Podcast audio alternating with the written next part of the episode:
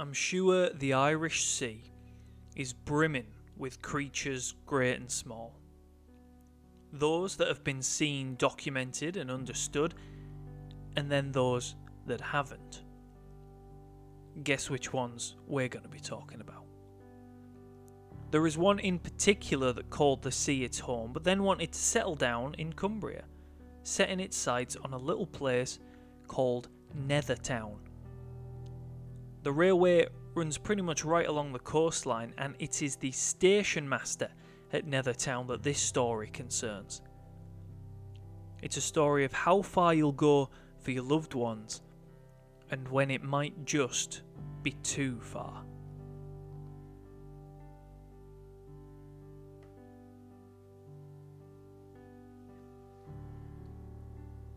His name was Robert Allinson. He lived in Cumbria all his life and began working at Nethertown train station when it opened in 1849, becoming the first station master. He lived in a house right next to his place of work with his wife Victoria and his two children, Ernest and Mabel. It was an easy, idyllic life for the mid 1800s. Town was only a little walk, and obviously Robert's commute was short enough that he could go home for lunch and never be late for dinner. Add in the minimal action that the train line saw, and the Allinson household were a strong unit living on a British beachfront. They had everything they could have wanted, and one thing they didn't. See, the station house was quite isolated on the seafront, and during construction in late 1848 into 49, the workers had come into a bit of trouble. Not with the tide, uh, the house and station were safely built up a rise, but with the local wildlife. Through the night, something was making itself at home in the partly assembled shelter.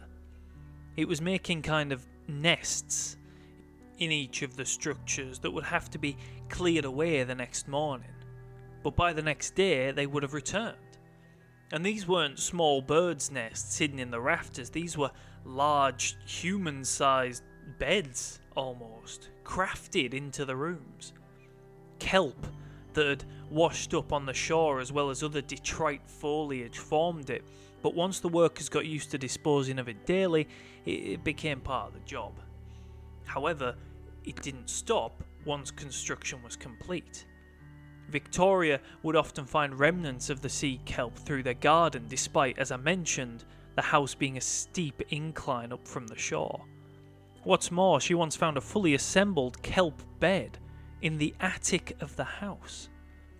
They never saw any animal making their house a home, and so put it down to the activity of large birds making a nuisance of themselves while they got used to a new large structure in range of their habitat. And life went on. As it had for the builders, clearing this kelp and detritus became routine, but it wasn't every day. They simply saw it as a small price to pay for paradise. Mabel and Ernest excelled at school, Victoria enjoyed her role in the community, and Robert made Nethertown Station the most welcoming stop on the train line. The end. Oh, wait, uh, I didn't tell you about Christmas. So, uh, Christmas Day, 1849, there's a break in at the station. From the house, Victoria spies the light on at the station and informs Robert, who goes to check it out. When he gets there, he sees no one, but the light is still on and the floor is wet, as if someone had mopped select areas. And strewn across the floor, sea kelp. Robert extinguished the light and left, going to lock the door only to find that it had been broken open. He tied it shut with some rope and then looked out across the tracks and down towards the shore, where, in the dim of the evening, he saw a figure running. Running towards the sea. The distance was too great to keep a decent eye on it, and eventually Robert lost sight. But when he put two and two together that this figure was probably who broke into the station, traipsing sea kelp from their walk up the beach, the same thing that was found scattered through their garden. through their home. Robert set off for his house. He wasn't a paranoid man, but he checked over his shoulder a few times on his walk, and it's a good thing he did. Because as he turned his head to check behind him, his eyes crossed the beach. And there he saw the re emerged figure from earlier, still running, only not towards the sea, towards the house. Robert stopped dead, but only for a moment. Instinct kicked in and he attempted to match the figure's pace in a race for the house. Robert had the upper hand as he was on even ground with the house, and he burst through the front door, checking on his family before making a beeline for the beachside window. He looked out and saw nobody. Nothing. Maybe it was the few drinks he'd had through the day. Maybe his imagination had just run away with him. Maybe he could believe that. If he hadn't gone outside to check and found a set of footprints on the beach leading from the station down to the beach, along the shore, and then stopping directly in line with the house.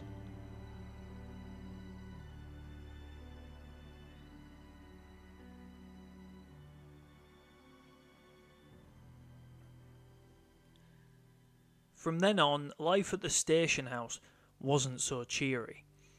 Robert essentially kept two jobs, meaning he stopped going home for lunch and he was often late for dinner, if he turned up at all.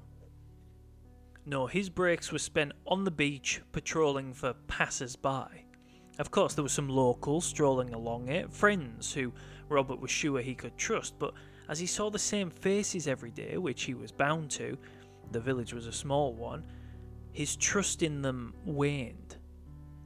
He also seeked out caves in the cliffside, attempting to ward off any wildlife who might have made their home there, but that's only what he told Victoria. In his mind, he was surely searching for that figure that had broken into the station. When his shift was done, he would sit out on the beach, sometimes for hours, surveying the area and he saw just enough to keep him going back night after night. A fleeting shadow here, a mysterious shape there. At home, things were strained. Mabel and Ernest were happy enough, but their grades were slipping at school, and Victoria was concerned with Robert's mindset and spotty attendance.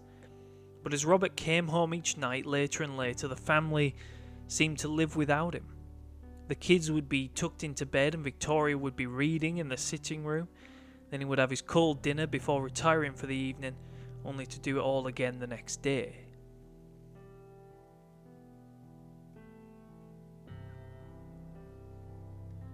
One next day came on a cold night in March.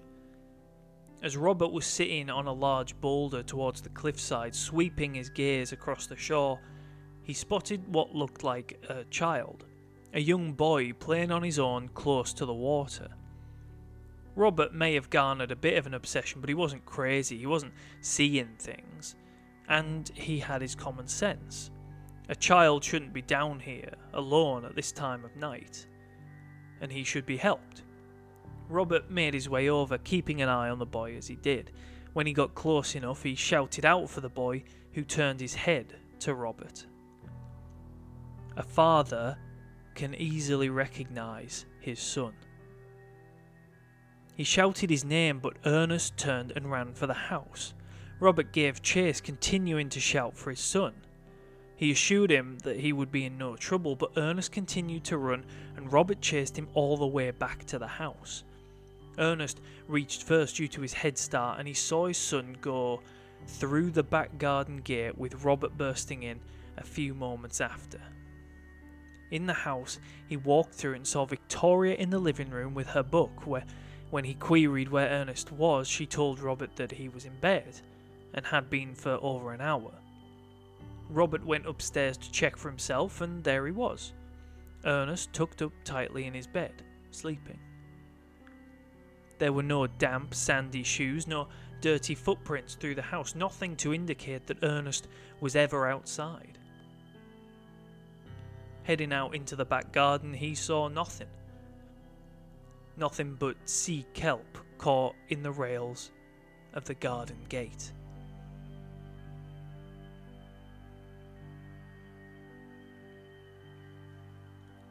What had he seen? Was he losing his mind? How was his son alone on the beach only to be in bed at the exact same time?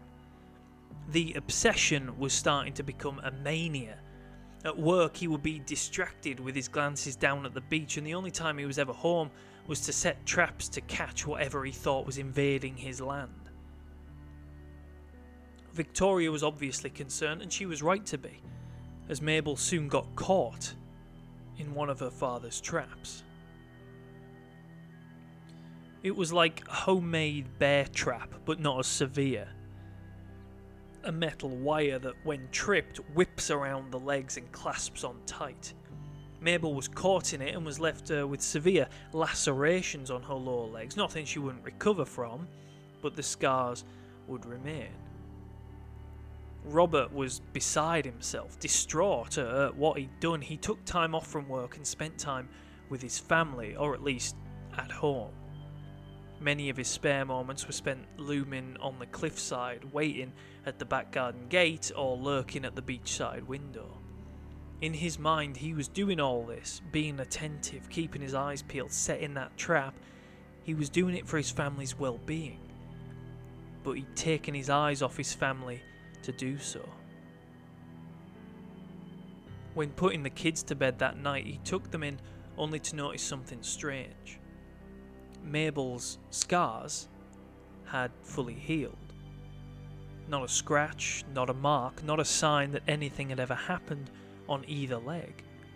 She smiled and asked her dad what he was looking at, but he didn't give an answer, instead, kissing his daughter goodnight and leaving the room.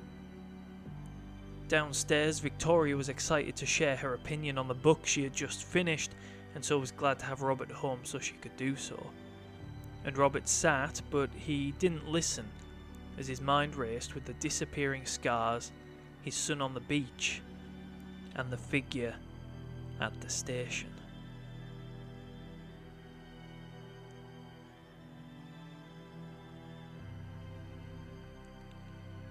Robert couldn't be everywhere at once. That's what was driving him mad. He needed to keep an eye on everything and so scoured the beach, returned home to check the house, scanned the gardens, inspected the cliffside, put in a shift at work, and then started all over again, searching everywhere else in between. He would go home to check on his family, but not their well being. He actually checked on them. He checked them to see what was wrong with them, who they were, what they were. From work, he would see his son down on the beach alone. He would go home to see his scarless daughter, and as he went home one evening, the kids were in bed, and he saw his wife, Victoria, reading a book. The same one she had just been so excited to finish. Now, it's not uncommon, I don't think, for someone to reread a book after finishing it, but the Allinsons didn't have a small collection, and I suppose for Robert, it was another piece of evidence that told him that his family wasn't his family. I don't know if the word clones existed in 1850, but that's where Robert's mind was going. Duplicates. He could find no other way to explain his daughter's disappearing scars, his son being in two places at once, and apparently his wife reading the same book twice in a row. But what about everything else? What about the station breaking, the sea kelp, the detritus beds, the figure on the beach? His mind couldn't make sense of it. But he was about to see the sense. Sitting on the beach one summer evening, he had it all going through his head, just as he had for the past few months. As the sun went down, he stared out across the sea and had a moment of terrifying clarity.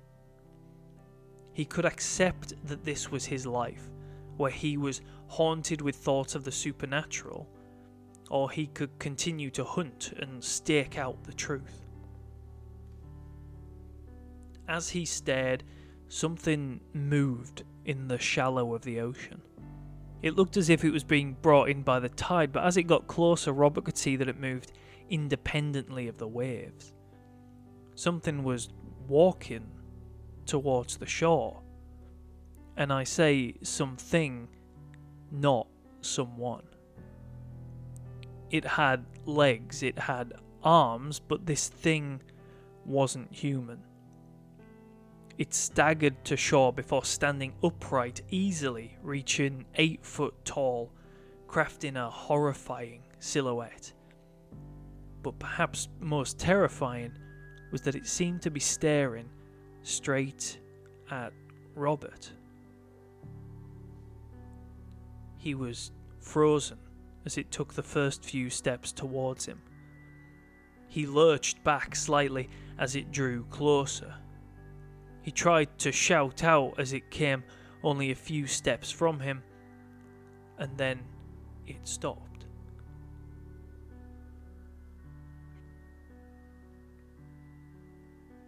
It wasn't pitch black, so Robert could see what it was. A monster, he said. A green monster with steam emanating from it, covered in sea kelp.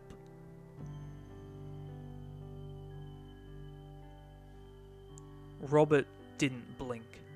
He just took in the visage. After a few moments, the thing darted away.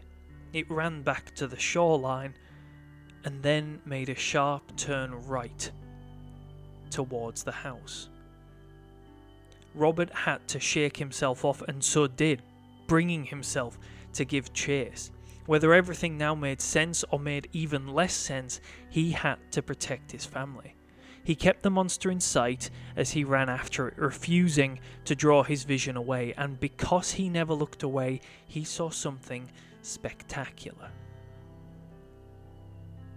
He saw the kelp drop away, he saw the form change, shrink, and he saw the monster morph into a human a shadowy figure in the distance of the evening dusk.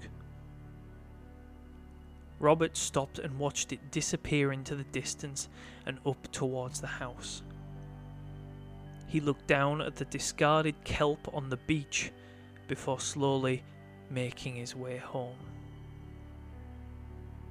As he got to the front door, he pushed it open and walked through to the kitchen. There, at the table, he saw his two children, Ernest and Mabel, his wife Victoria, and her husband, Robert, enjoying their evening meal in their lovely, quaint station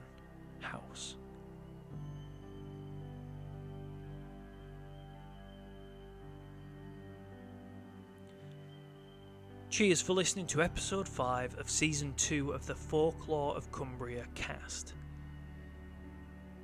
this is one of those stories I've heard about, you know. You watch one of those black and white horror films with a sea monster in it, and you read that it was based on a true story the director heard, and it goes back and back, and you eventually find out it happened on your doorstep. But when I heard this one, it had substance. And that's because an actual sea monster told it to me. They were called. So thank you for sharing your tale. And thank you, once again, for listening. Did Robert see a sea monster? Did Robert see shape shifting sea monsters? Was this a story of an invasion? Not the invasion of those from the sea, but the invasion of industry into a natural habitat. They had tried to exist peacefully with the new structures, building their nests when there was nobody around, where nobody went. But they kept being torn down, and so they had to take back their home a bit more aggressively. Or was Robert Allinson seeing things? Was he driven mad by the isolation of his new job? It's something we'll probably never know. But the story does actually end with Robert seeing his family with another Robert at the dinner table and making them choose making them decide who the real Robert is. The family end up choosing the one sat at the dinner table because he was present and loving and wasn't off chasing beasts on the beach. The repelled Robert then leaves and dedicates his life to catching those monsters while keeping an eye on the ones in the station house. He lived in one of the caves and became a reason for the locals to avoid many trips to that particular part of the shoreline. Anyone who did manage to talk to him would say that he was actually looking for his family, because just as he was ousted from his home by a doppelganger, his family must have been as well. Of course, this has all passed into legend now. Not much exists of the tale, and the only place you'll surely find more is on the beachfront, down the cliffside from Nethertown Station, where caves in the face hide the bones of the first station master. And if there are more bones buried there, well, then maybe he did find his family and lived happily ever after.